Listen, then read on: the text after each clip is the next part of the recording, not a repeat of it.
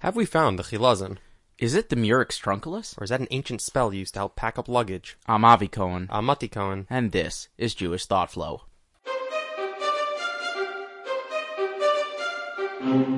Hi, and welcome to another episode of Jewish Thought Flow. This is your host, Avi Cohen.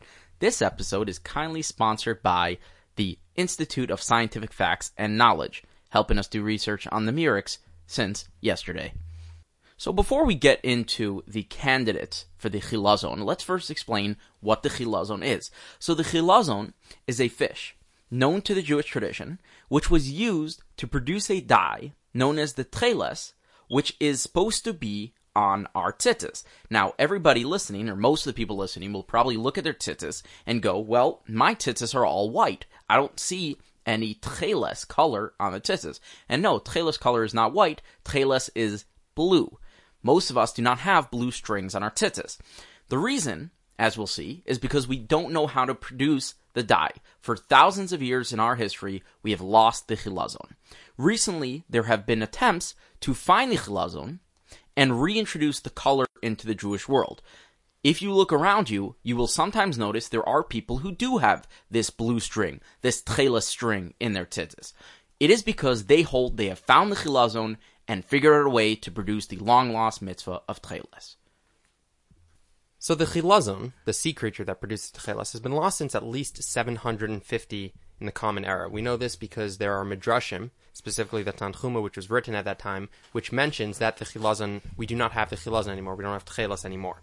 Throughout the Gaonim, Rishonim, and even the early Achronim, we really have no evidence of any attempt to rediscover the chilazon. The first attempt came around the 1880s, when the Radzin Rebbe attempted to rediscover the chilazon. After much research, he concluded that it's the common cuttlefish is the chilazon, and that is used primarily by his chassidim and some Breslovers, but in general, it was uh, not accepted. Primarily for two reasons. The first one being that the cuttlefish was never lost from our tradition. We always had a cuttlefish around, and nobody said that's the uh, chilazon. The second reason is that the way to produce tcheles from the cuttlefish was by mixing in certain minerals, which would turn pretty much any blood from any animal uh, the same color of blue. The next major step in uncovering the chilazon came from Rav Yitzchak Herzog, the chief rabbi of Eretz Yisrael in the early 1900s. Now, he wrote in 1913 a doctoral thesis named Hebrew Porph- Porphyrology, which is the study of purple, or Hebrew, the Hebrew study of purple. And he named two snails as likely candidates for the missing chilazon the Janthina and the Trunculus, the Hexaplex trunculus to be exact, to the specific species. Now, proponents and critics each claim that Herzog supported one more than the other. However, he wasn't able to produce a blue from either one, and therefore he wasn't able to reach a conclusive con- conclusion. Because if you can't produce the purple, that's the missing dye. The blue. Yeah. Right. So then in The blue, sorry, the blue. Well, lucky for him, in 1980, Professor Otto Elsner discovered that when the dye is in a reduced state, which is a prerequisite for dyeing wool, exposure to ultraviolet light will transform the blue purple colorant to unadulterated blue. In English, that means if you allow sunlight in, it'll turn the purple a lighter shade into a perfect blue. Now, this perfect blue, as we'll see, is what the Rishonim used to describe the color of tcheles. Now, in 1985, Five years later, five years later, Rev Elio, Taf- Elio Tavger became the first Rav to officially use the Murex tcheles, produced by the Murex trunculus, or later switched his name to the Hexaplex trunculus.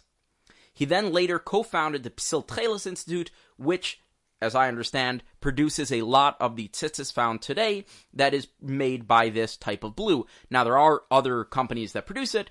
They were the first. They're the most famous. You probably heard of them. They're the ones who put out all the pamphlets. They produced the tcheles. For this episode, we're going we're going to be going through the main proofs that the murex was the chilazon used to produce the tcheles, um, and we're going to be discussing exactly why people hold that this is correct and what some of the questions on this species are.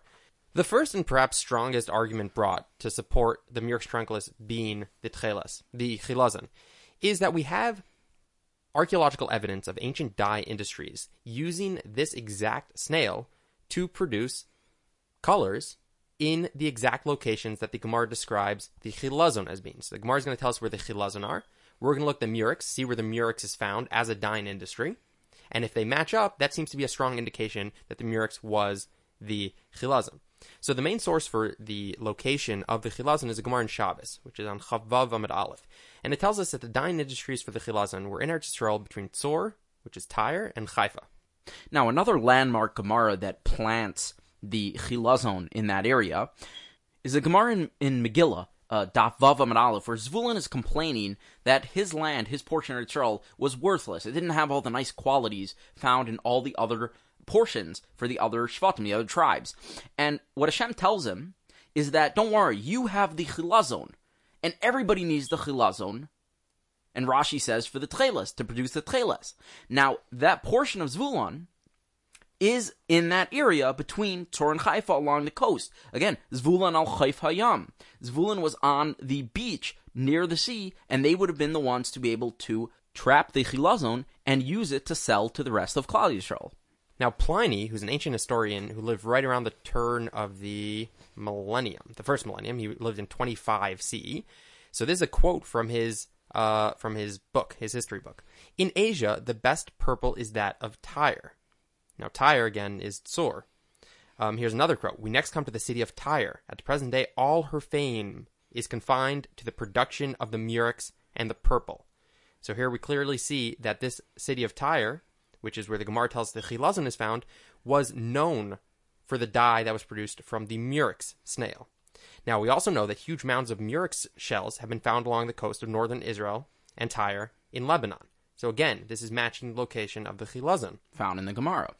Haifa, which was the other location, is also known for its ancient dye works, and evidence of dye production has been found in Tel Shikmona, which is adjacent to Haifa, as well as many other coastal cities in northern Israel. So the archaeological evidence is very clear that there was murex production in the exact places that the Gemara mentioned the Chilazon production. Now, that murex was used to produce dye, and we're going to get more into that dye and how it matches other parts of the Gemara, other criteria of the Gemara regarding the Chilazon. Right. Now, one other location that's mentioned, which is mentioned in a pasuk in Yecheskel, which says Tcheles Vargaman. Tcheles again is this blue color produced by the Chilazon. May I Elisha Haya Michaisech. From A Elisha was it covered you. So A Elisha is either translated as Italy by the Targum, um, while the Medrash implies it might be Cyprus. But both Cyprus and Italy, no matter what it meant, both have archaeological evidence of major murex dyeing centers. So again, this this um, pasuk implying that Tcheles was produced in either Italy or Cyprus. Well, both those places would match the murex being the Chilazon because the murex was a major dyeing center in those areas. Now, another fascinating connection between the Murex and the Chilazon is the timeline of when we lost the Chilazon. So let's look at the sources for when we lost the Chilazon. So the Gemara in Menachos on Daf Mem Gimel Amud Aleph 43a implies already by the late Amoraim period, which is around 450 of the Common Era, the Tcheles was rare. The Gemara there implies that it was astonishing that somebody had Tcheles. So you see, already was waning.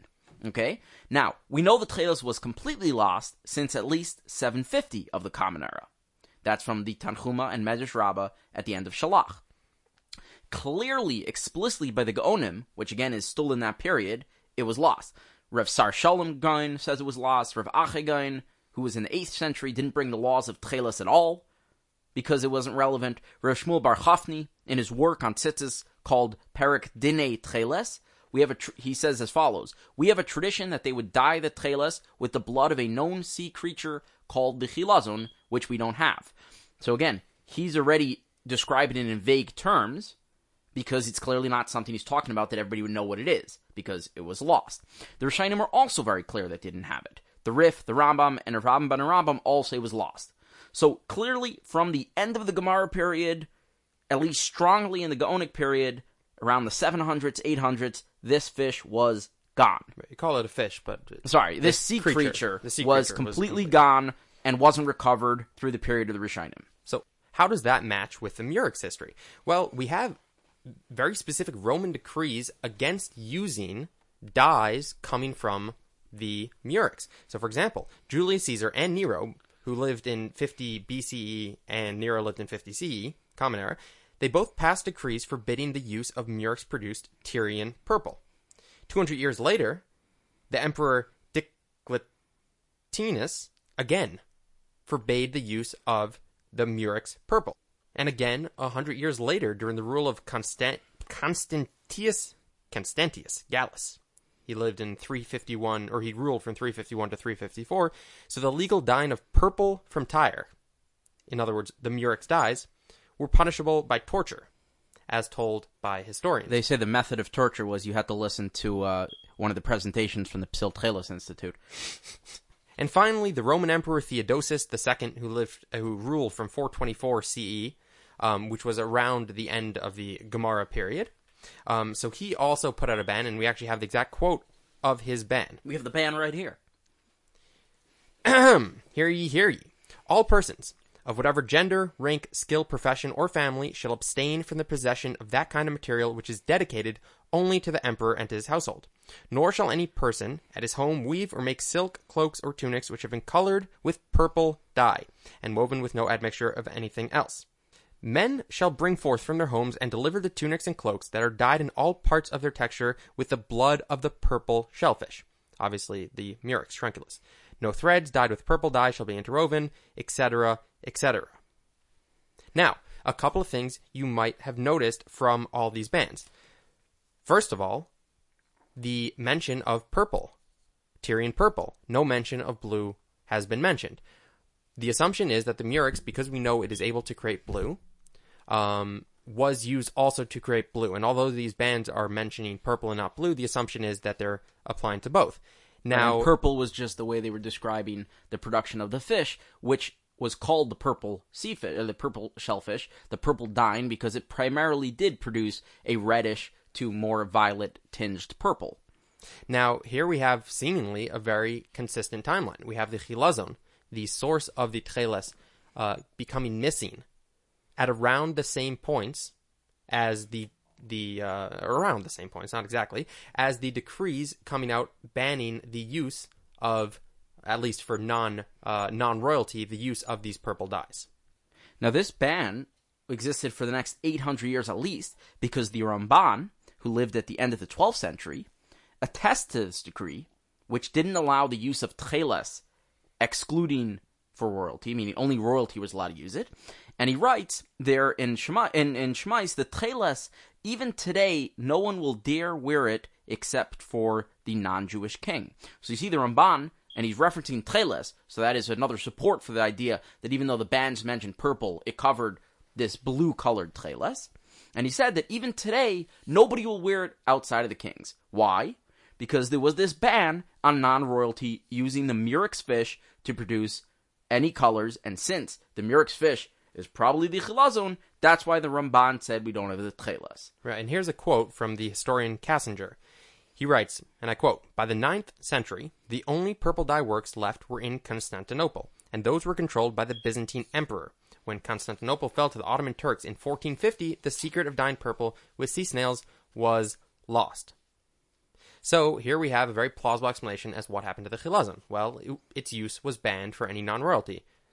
And being as such, it slowly disappeared. Maybe there were Jews who were wearing tcheles in hiding or only occasionally in the morning to make brachas, but you can see how throughout that period the chilazon would slowly stop being produced by the Jews and the tcheles would slowly become lost. Right. So so far we have the location mentioned of the chilazon in the Gemara seems to match that of the Murex trunculus in archaeological records, and we have the disappearance of the chilazon seems to match the ban on the Murex.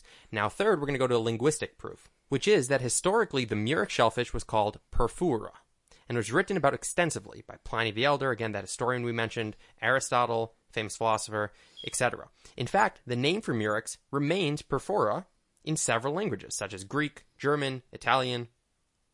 Now, within Jewish sources, the term perfora began to be used as a term for royal garments because, again, historically, the Murex shellfish was used to produce the dye that was made for royal garments. So and you have, exclusively royal garments from the turn from of the all the bands, right? So you have the, the Medrash and Esther.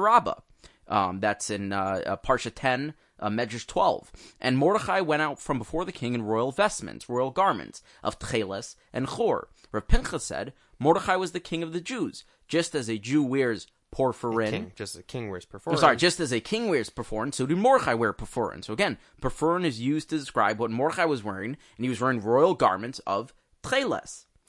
which Right, we is have we have similar sources in Esther Rabbah, uh, seven ten, Shemais Rabbah, Tetzaveh thirty eight eight, and Yishlach seventy five four. And I'm sure there's more if you just uh, use like Sefaria to search the word perfora in the Midrashim. You'll come up with numerous cases where Chazal seem to use perfora as referencing royal garments. Now, right, it doesn't always reference in Tcheles, but what we assume happened is that the term perfora started out as a particular color, right, the purple used in the royal garment, then became a borrowed term for all, all royal garments, including Tcheles. So that's why you see when you go through the Midrashim, you'll see the term porphyra used as royal garments, but not necessarily always Tcheles. It could be argamon, it could be tcheles, it could be a different color, hmm. but they were royal garments from that usage. So again, the murex shellfish was called porphyra. The medrash, when referencing royal garments, including, including tcheles, calls it porphyrin, or a, a different term of porphyra. So you see the connection between the murex and the dye that was familiar to Chazal when they were referencing tcheles, argamon, and their royal clothing. And perhaps stronger, we actually find some Achronim from the early 17th century through the early 20th century who define chilazon explicitly as perfora. For example, the Chavas Yair, who lived in the late seven, or the mid 17th century, writes, "I have written that the blood of the chilazon, with which tchelas is dyed, is not blue, rather the color perfor, that is made from the fish called the perfor fish." Which is seems to be a reference to the Murex trunculus. Rav Ram Haraifa, in his Sefer Shiltei Giburim, he lived in 1612, so he writes, in Greek, it is a sea creature called Perfora, which is a chilazon that chelas is dyed with. And lastly, Rav Shimshon Raphael Hirsch, Zatzal, in his commentary to Dvarim 3319, also translates chilazon as Purperschneck, the purple snail. which Um, means purple snail in German and Yiddish. Now, we mentioned the Chavas Yair actually, he was so convinced that this was the term for chilazon that the tcheles is not a blue, it's actually a porphyr, which is a purple. He was so convinced that this porphyra was our chilazon, the porphyra being this murex snail, that since the porphyra did not produce, or in his opinion, didn't produce a blue, because again, it was only discovered later that it could be turned into a blue, that he thought that was the tcheles. Now, the Septuagint, which is the Targum Shivim, so Chazal uh, were forced by the Greeks to translate the Torah into Greek. And we have actually uncovered um, some ancient texts from the ancient Septuagint. Um, now, in those, it actually, in several places where it's supposed to use the term tcheles, it's translated into the Greek term alloporphyrin, or all pure porphyra. So again, another example of porphyra being used synonymously with tcheles. Now, since porphyra in ancient times was the murex, that's how they referenced it, we have another strong link between the murex and the coloring fish used in our tcheles. The final proof for the murex being the chilazon is Gemara Menachos on Membez Amud which describes a test to determine whether the tchelas that you have in front of you, the blue colored strings you have in front of you, is genuine tchelas coming from a chilazon or coming from a fake cheap source called the Kala Ilan. Now, this is important because the Tosefta and Masachet Tzitzis both, th- both say that the only type of tcheles color that is kosher for tzitzis is the one coming from the chilazon. So fake tcheles colors would not be kosher for the tzitzis. So, just a brief introduction. The word Kala Ilan refers to a specific blue dye that was used in the times of Chazal. Again, it was a cheap substitute for the tchelas. Um, indigo, which is the color of the Kala Ilan, was produced primarily from two plants. Uh, one was called indigo, obviously because of the color produced, and the other was called woad. That's W O A D. Um, the word indigo actually comes from the Greek word indikan, which means blue dye from India, and that is because the indigo uh, color produced from the indigo plant was transported in from India. Bereshis Rabba 61b says that Hashem will punish anyone who uses kala ilan, this indigo color, and pretends it was Tchelas. Now this implies that it was only Hashem who was able to discern the two, uh, the kala ilan from the Tchelas, which implies, or pretty much says explicitly, that they were the exact same color. So now, if we can show how the dye coming from the murex is exactly the same color as the color of indigo, then we have another source that the murex could have been the chilazon, because the chilazon is the same color as indigo, and the murex is the same color as indigo. And in fact, it's even stronger because you can make an argument that since murex was clearly around back then, if the murex was not used as the tchelas of tzitzis, and yet produced a blue color that was identical to indigo, then we have three sources of this blue color. We have the real tchelas, we have the murex, and we have the indigo. Now, having three identical colors is obviously a problem because the Gemara seems to suggest there are only two colors. There's Kelly Elan or Tchelis. In fact, one of the lines in the Gemara over there is, well, if it's not Kelly Elan and it's not Tchelis, which one could it possibly be? Which implies there are only two options, Kelly Elan or Tchelis. Therefore, since the Murex makes blue, which is identical in color to indigo, in fact, it's also identically chemically to indigo, then it has to be the chilazon because there's only chilazon, the tcheles, or the or the Kelly Lan. Right on on the exact chemical, the, the the molecular color of the plant indigo is the exact same molecules as the color produced by the murex dye. Exactly the same. It's C16H10 N2O2. In case anybody cared.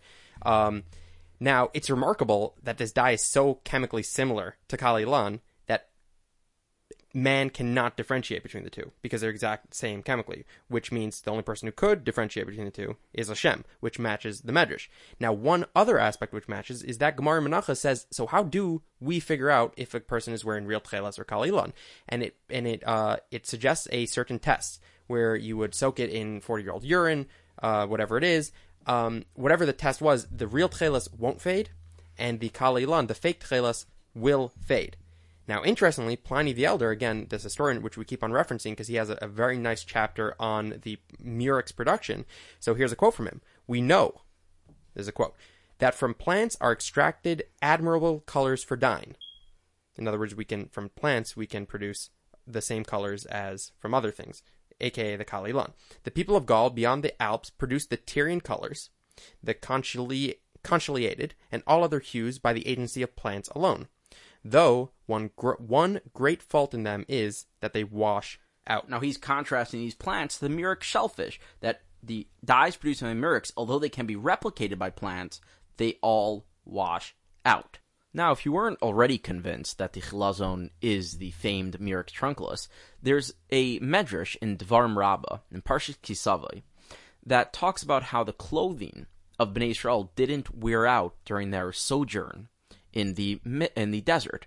And the Medrash says that just like the chilazon, whose malbush or its its clothing grows with it, so too with Bnei Israel, their clothing grew with it. Now Rashi brings this medrash on the pasuk that their clothing didn't wear out in Dvarim, and he says just like the snail. So again, the medrash says chalazon. Rashi says just like the snail, who, as we know, live in shell, and the shell grows with the snail.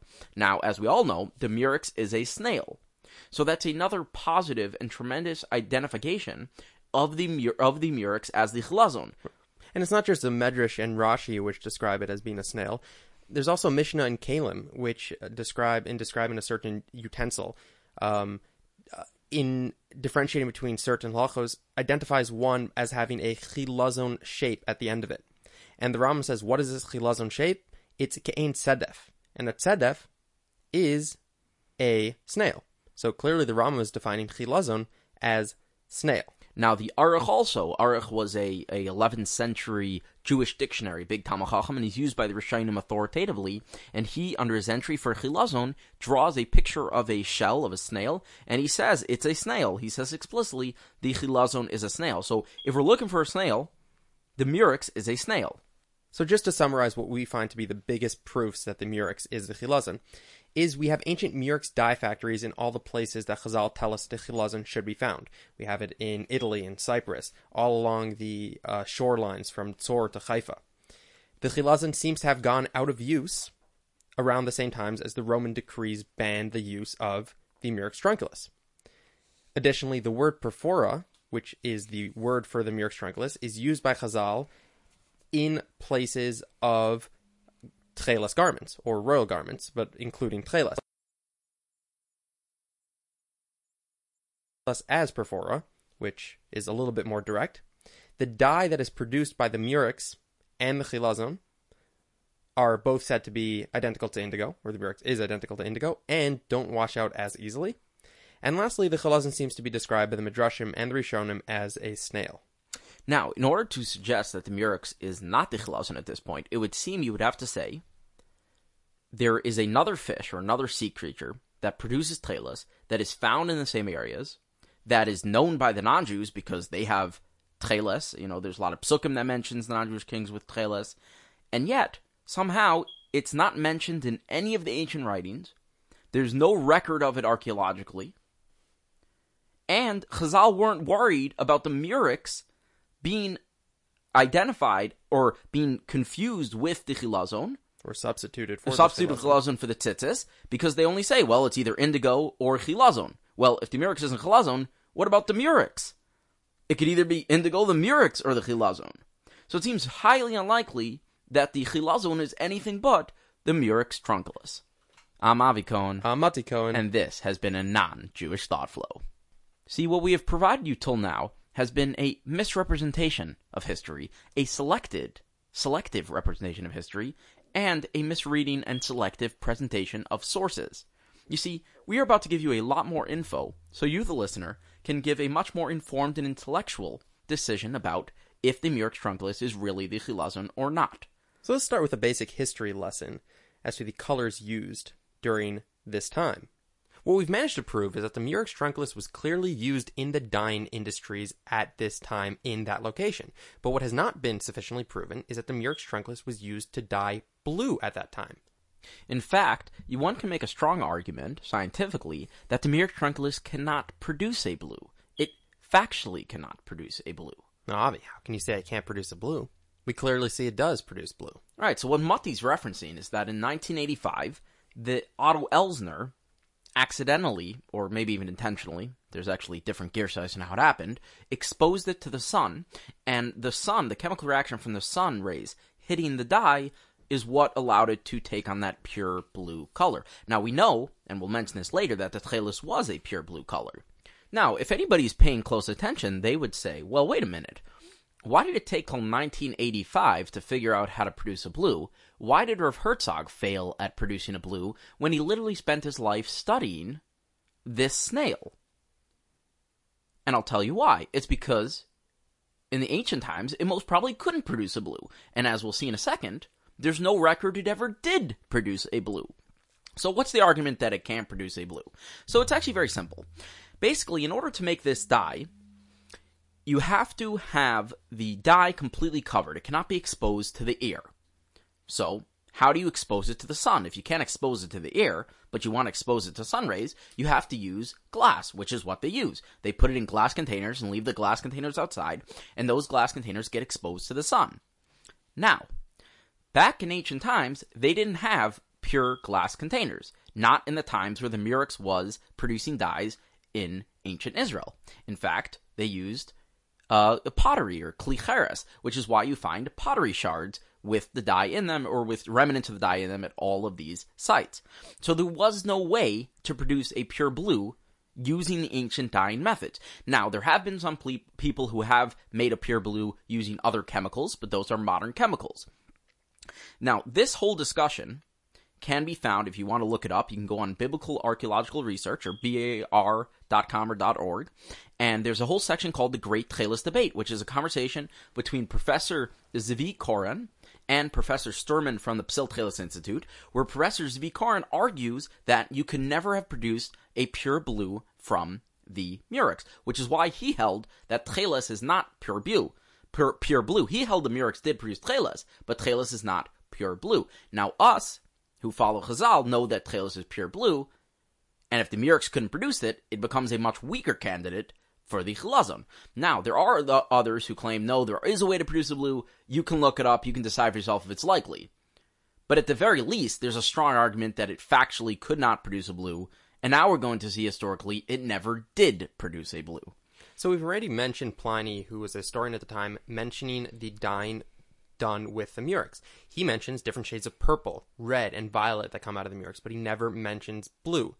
Additionally, we saw that the decrees from the Roman emperors against using the murex all said the word purple in it. Additionally, Josephus in Antiquities 3.7 and Philo in On the Life of Moses 2.18 A fascinating work. both right in describing the um, the different colors used by the Jews. They say that the purple signified the sea. Why? Because that color is dyed by the blood of a sea shellfish. Namely, the Murex trunculus was used to dye the purple. The blue is fit to signify the air. They never mention that the blue is produced by that same sea shellfish. Now, this isn't very complicated. Just do a basic search of Murex trunculus and see what it was used in antiquity to dye. And everything that'll show up will be Tyrian purple. The only thing mentioning blue will be Psiltchelis people who have a clear agenda of trying to push the Murex as the Chilazon. Now, Tyrian purple is named Tyrian purple because Tyre, where the main industry of Murex shells, made purple. It's not called Tyrian blue. It's called Tyrian purple. Right, Tyre, you may remember from that Gemara, which mentioned that the Chilazon is found in Tzor, um, and this is why they attempt to make this connection. And But- if if you do a search, sorry, on any um, uh, scholarly website and just type in Murex, all the titles will be Murex and the art of purple dyeing, Murex and Tyrian purple, Mur- Murex, the purple shellfish. There will not be a mention of blue. There will be a mention of bluish purples like violets or or, or other colors that are streaked with purple, but there will never be any mention with the color blue. Now, you will find one or two pictures of of a thread here that's blue or one garment that might have looked blue in a certain light. Uh, first of all, most of those are actually purple and not pure blue. Additionally, a purple garment left outside for 2,000 years might end up looking a little more blue than it should.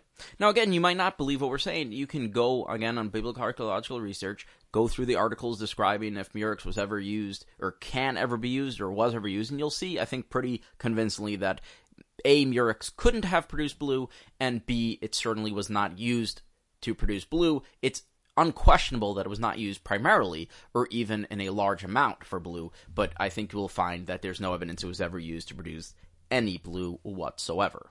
So it seems clear that the Murex produced only, exclusively, purple in antiquities. That is obviously a problem to say that the Murex produced the blue if it didn't produce blue. But even if you want to say it did produce blue and produce purple, because it clearly produced purple, but even if you want to say it produced both, now we have an even more basic problem, which is if the Chilazon, which is we're identifying as the Murex, produced both Tyrian purple and this Tchelas color, why does the Gemara never link the two? In other words, if the Murex produced blue, again assuming it could produce a blue, if that Murex produced blue is the Tcheles, we have a basic problem. The Gemara in Megillah, Vav Amud Aleph, which is Hashem's telling to Zvulon, hey, don't worry about your portion, you have the Chilazon. And it says everybody will need you for the Chilazon. Rashi over there says everybody will need you for the Chilazon because of its Tcheles.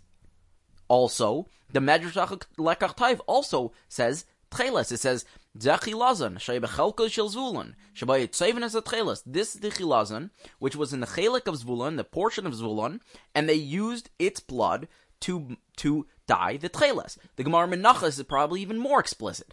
It says one of the reasons why, or the reason why, the Chilazon was expensive was because it was rare and it was produced it was used to produce the tcheles. Now again, the murex, even if you want to suggest it did produce a blue, was primarily primarily used for purple. In fact, so much so that you can't even find its connection to blue online. Also, the vast, vast, vast majority, if not exclusively findings of any of the archaeological sites were all purples. It was also famous as the Tyrian purple. Now, argamon, we know, is the color purple. There's only two royal garment colors mentioned in the Torah about the non-Jews, and Argamon. By the time of the Gemara, when it discusses the value of the Chilazon, why in the world would it not mention its primary use, the Argamon? Unless you say the Chilazon is not the Murex. Because if the Chilazon is the Murex, one would think the the best way to describe the value of the Murex would be to say, hey, it makes Tyrian purple and will continue to do so for the next 1,000 years. But now we're left with one problem.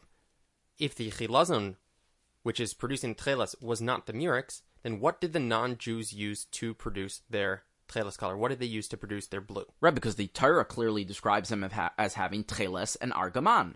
So this again, a basic search will find that the ancient Romans and the Greeks used the plant indigo, which again, as we said, means the blue color which comes from India.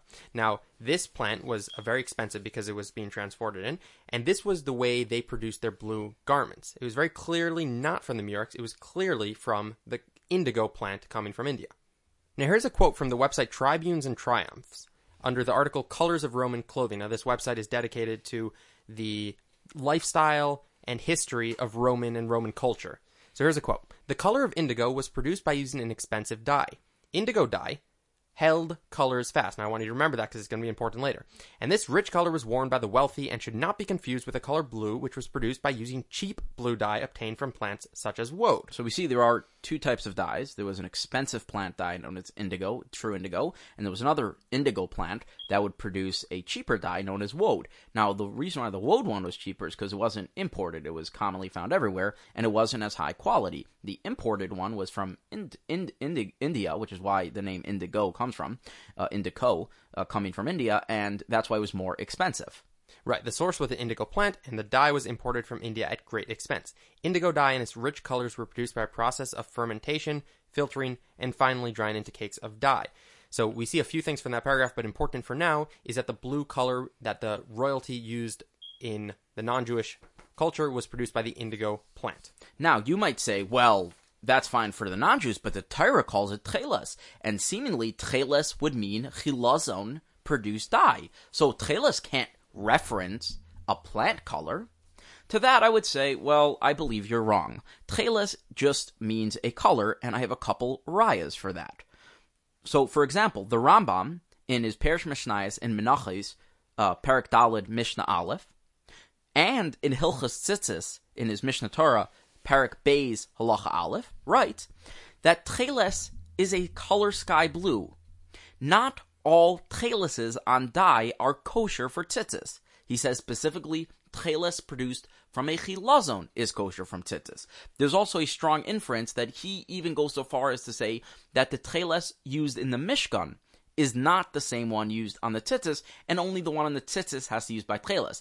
But in his Mishnah on Menachos, he clearly says not all Tcheles on dye is called, sorry, Tcheles on wool is the Tcheles of the tzitzis. Therefore, it's a very easy extension to say not every time when the Torah calls Tcheles, especially in a context of what the non-Jewish kings wore, does it have to mean chilazon. It's a color. It's a name of a color, the color of sky blue. And what I think is actually a stronger indication is actually the Ramban that they quote to show how Tcheles was being used by the kings of their time. I think it's very clear that if that Tcheles was the Tcheles of Tzitzis, and we have Gaonim and Rishonim and Midrashim saying that Tcheles was lost, and the Ramban is literally sitting there saying, hey, I know that this king is producing from the Murex this Tcheles, but I'm not going to tell anybody. I'm not going to tell anybody in Judaism that this was the uh, that this is the Tcheles of Tzitzis. This is a mitzvah deraisa that we're missing out on. That everybody said is lost. I know that the kings are using it. Clearly, the Ramban was referring to the color not the tcheles produced by the chilazim. And then when we add in the info that historically they didn't use the murex, they historically used the indigo to produce their blue, it all becomes very simple. The tcheles in the Torah, when referencing tzitzis and perhaps the Mishkan, is from the chilazon. That's a halachic tcheles. When the Torah is merely describing a color worn by the non-Jews, it doesn't have to be bound by a specific method of producing tcheles, i.e. the chilazon. There were clearly other ways to produce tcheles. The Kala Ilan produced tcheles. So now we've firmly established that the murex was not used historically to produce blue. Possibly it couldn't have even been used historically, but definitely wasn't used historically. Now we're going to see that the history of the murex does not match the pattern of us losing the chilazon. So we mentioned that the chilazon, by the latest estimates, was lost around the year 700 of the Common Era, around the Gaonim period, which is following the Gemara, right? Certainly by the early Rishonim, the Rif, the Rambam, it was gone. They're explicit, it was lost. Now, as we mentioned before, the murex was the primary dyeing method employed by the Roman government. In fact, it was the only known uh, sea animal that they used for dyeing, and they used it for their Tyrian purple.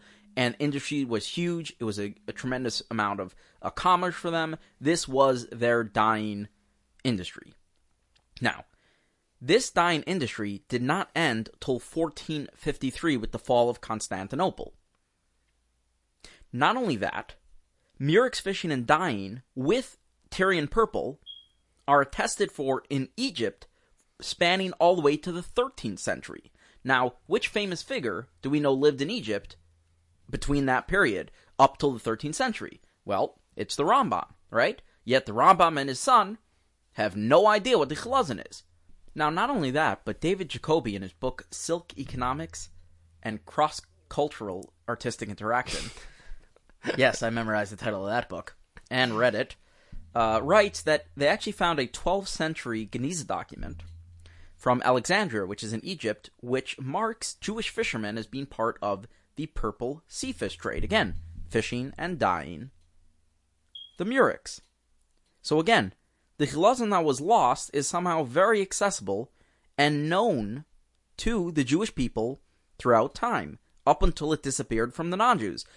And why is that? Well, it's very simple.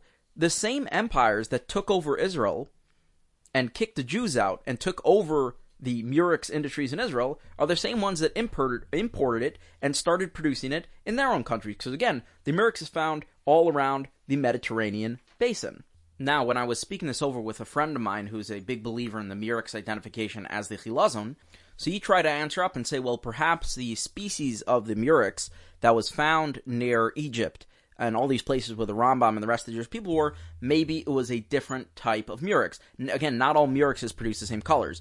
There's the Hexaplex trunculus, which produces that nice purple bluish color, which is then easy to produce the pure blue nowadays by putting in the sun.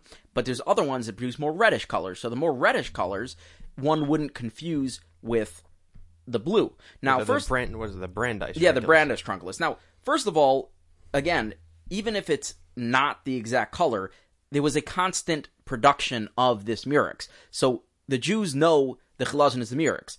They're going to know the chilazon is murex even when they move to the other place. The fact that it's like a little bit of a different species, they know it's the same industry. They still wouldn't have forgot what the chilazon is. But I think a stronger point is I actually did a little bit of digging, and there's actually a study that was going through the sea sea fish that were um, fished at the time of the 10th to, to 13th century in Egypt, and the Hexaplex trunculus was the primary murex species that was produced or fished and produced at that time. So again, it doesn't even work. It is exactly the same species that was in Israel.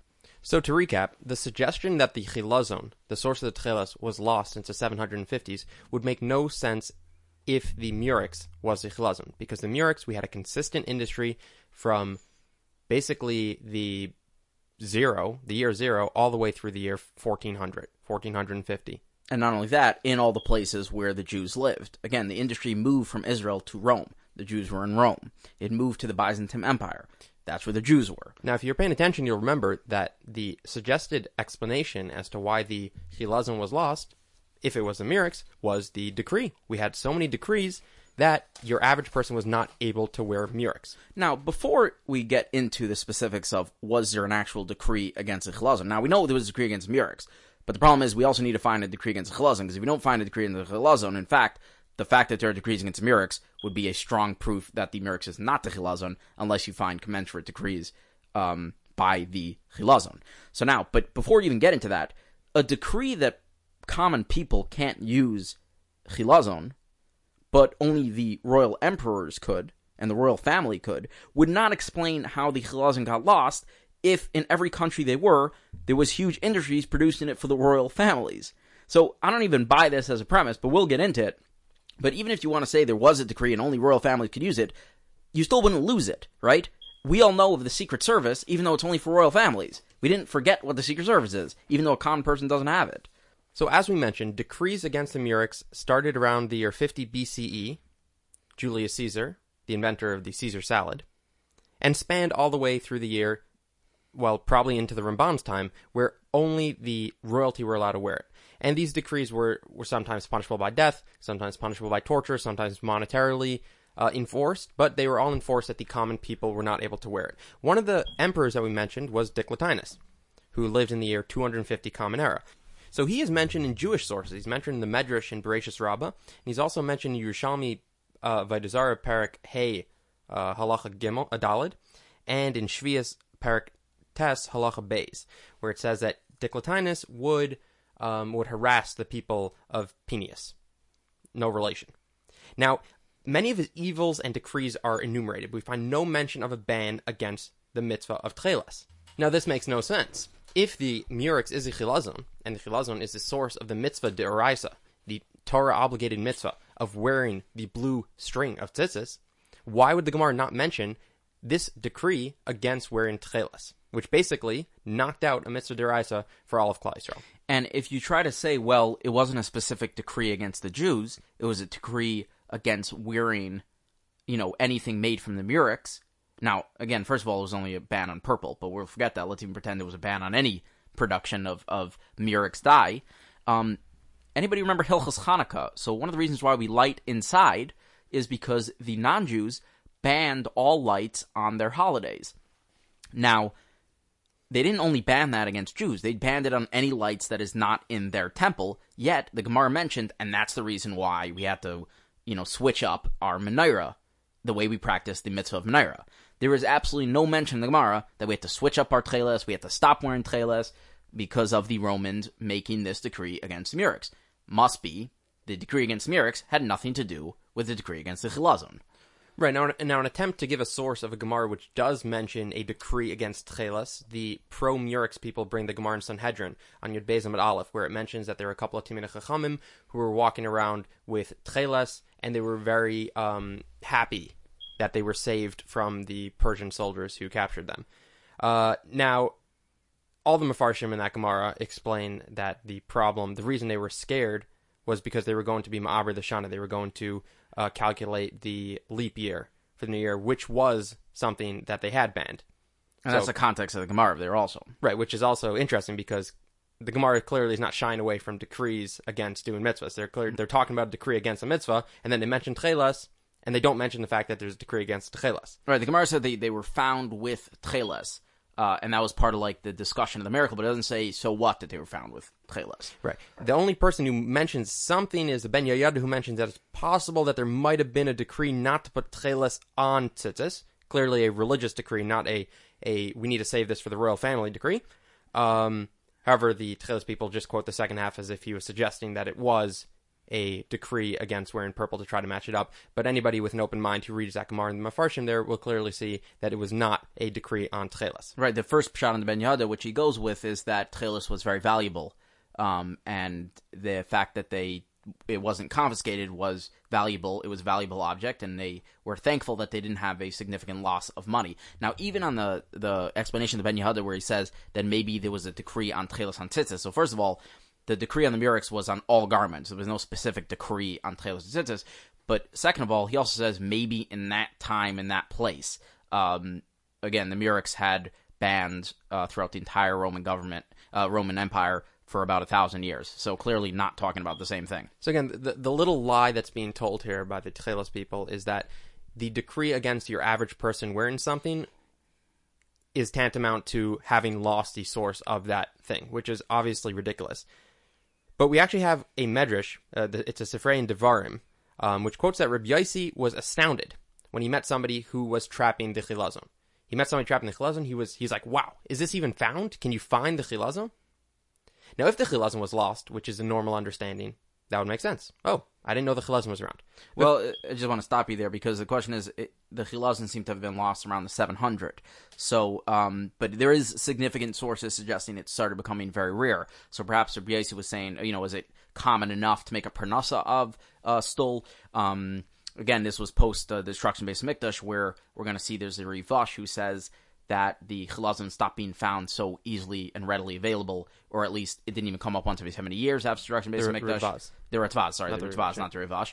Um, so it's a little unclear exactly what Rios means, but certainly in that Sifri, the heavily uh, mashmais is that it's a object which has been either lost or not commonly found anymore. Right, as opposed to the Murex, which has millions and millions of Murex in production throughout those thousand years, even if it was just for the royal class, it was clearly something that was trapped and found and everybody knew about it. And not only that, the production was a paid work, meaning even if the wearing of it was only for the royal family, it wasn't the royal family who was involved in the production. If that was a paid job, it makes a lot of sense why there would be somebody who would say, "Oh yeah, my pernasa is from the Chilazon." If the Chilazon was Murex, I assume they hired tons of workers. And the fact that Rabbi was so so astounded that there could be anybody who made a pernasa off the Chilazon must be at that point the Chilazon wasn't found.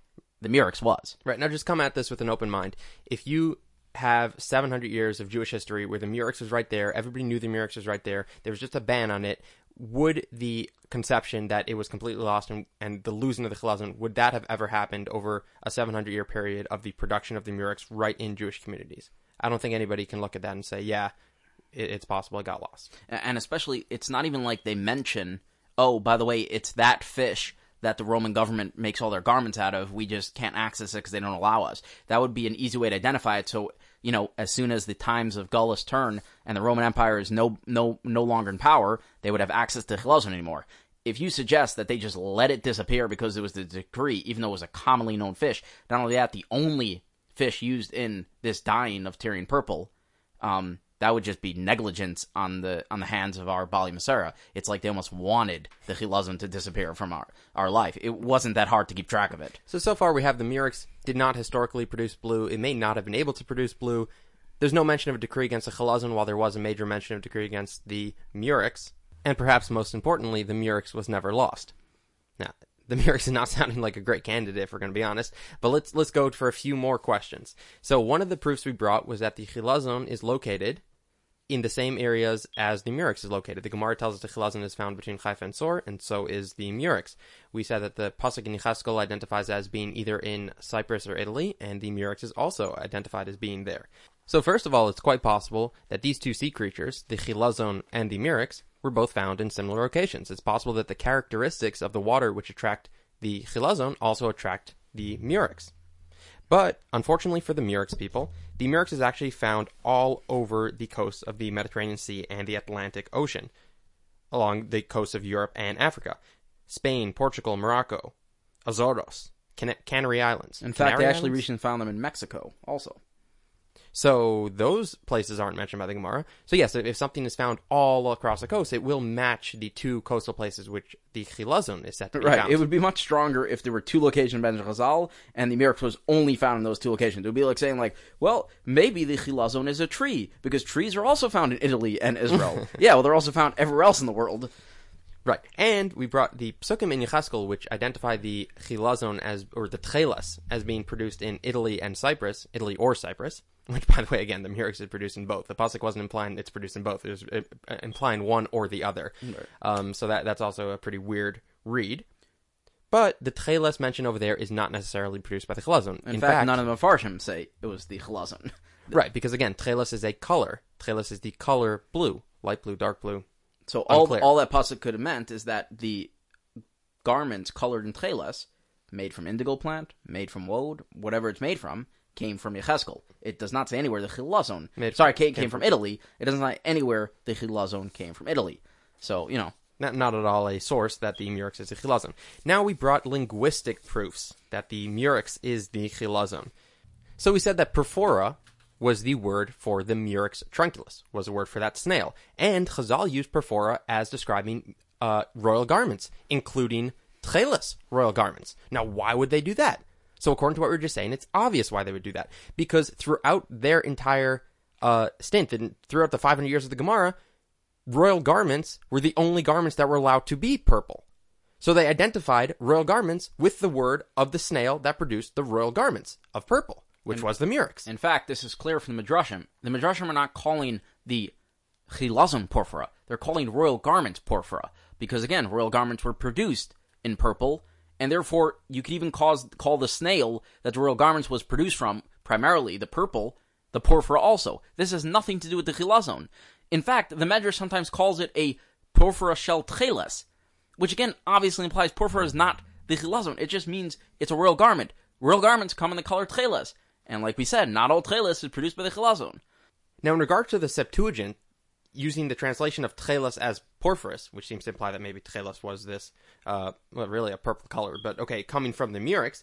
So Yeah, say- Herzog, they don't even want to say it's a purple color. They want to say porphyrus over there means chilazon produced dye. It, it could also just as easily just mean the blue color. Because again, the borrowing of terms by the royal garments, and they produce their royal garments with the blue. Nobody says anything about the chilazon. Tchelas again is a color. The fact that Chazal identify it as being produced by chilazon has nothing to do with the translation of the word tchelas. Right. So Rav Herzog in his thesis, the uh, Hebrew porph- porphyrology, on page 78, so he raises this issue and he dismisses it.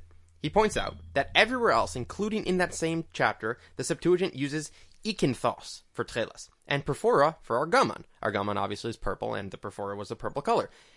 And he shows that the Hebrew text they must have been given could not have matched our Masoretic tradition of having the word tchelas in that one instance, Because every time, every other time tchelas is used, they use a blue color as a translation. And this one time they use a purple, and tchelas people are like, oh, uh, the purple means the murex? because Murex produce purple, but also blue, and therefore the Septuagint is saying that Tchelas is is the thing that produces the purple, the Murex. Great raya, great proof. Now, just just as a side, this is all assuming the Septuagint matters. Okay, so let me just point out something very quickly. The the translation everywhere else in the Septuagint for Tcheles is Hyacinthus, which is referencing the color hyacinth, which is a flower, and you can just look it up online, Google it, hyacinth flower, right? Which is actually a violet color. Again, it's a purple blue. It's almost uh, it's almost more leaning towards purple than blue. In our Messiah, Tcheles is not purple blue. Tcheles is sky blue in Messiah.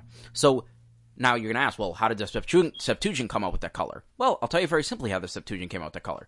The Septuagint is a book that was translated by the Chacham once upon a time, a Chumash that was translated into Greek by the Chacham. Now, we never found that original translation. That's one copy. Nobody know who knows where that is. Septuagint references any Bible they found in that time period from the Greeks.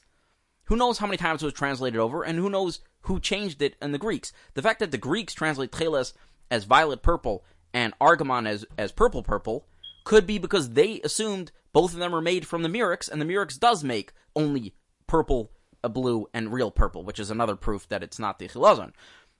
In other words, the fact that the Greeks translate an item and we're using that as a Jewish source for the color of Tcheles, how it's produced halachically in Chazal, is wild. What, the Greeks all of a sudden have access to our Messiah? They could translate it whatever way they want. So for this episode, we've gone through what we think is the strongest academic proofs that the Murex is a chilazon and giving you a little more information and context to let you make an informed decision as to whether you think the Murex is actually the chilazon. For the next episode, we're going to be going through Chazal's description of the chilazon and seeing how that matches the Murex. Now, if you think the academic records did not match the chilazon to the Murex, just wait until we get to the Gemara's description. Now, a lot of the problem of the with these Murex conversation is most people listening um, to Shurim on the Murex or being convinced by the Psil Tcheles Institute or any one of the other institutions don't generally have access to the academic research that the Psil Institute has, and therefore they can literally sell you anything, like we demonstrated with their proofs. Um, they can pretend that it produced the blue. They can pretend that the decrees were specifically against, you know, Tcheles. Um, and I think that's that's the unique aspect of what we're doing here is is both me and Mati have have a bit of a background um, in being able to access academic research and academic texts and archaeological uh, findings. Um, and we don't have a bias, so we're just trying to give you the the truth as it is. Uh, I had to read probably over 100 pages of academic jargon on the uh, production of, of sea fish, you know, purple sea fish, uh, which I can tell you was not Fascinating, exciting. fascinating read. But I do it for you, the listeners. You know, I want you to be able to make an informed decision whether Murex is the chilazon. Um, and I think at the at least from this aspect of it, the uh, scientific aspect of it, it certainly does not seem to match up in any sort of way. And again, like we said, like you said, the next episode we will be dealing with the Chazal's description and see if that matches up. But uh, I think you won't be surprised that it does not at all. I'm Avi Cohen, I'm Mati Cohen. and this is Jewish Thought Flow. If you feel like we missed any sources, misread or misrepresented any of the proofs, please reach out to us at jewishthoughtflow at gmail.com.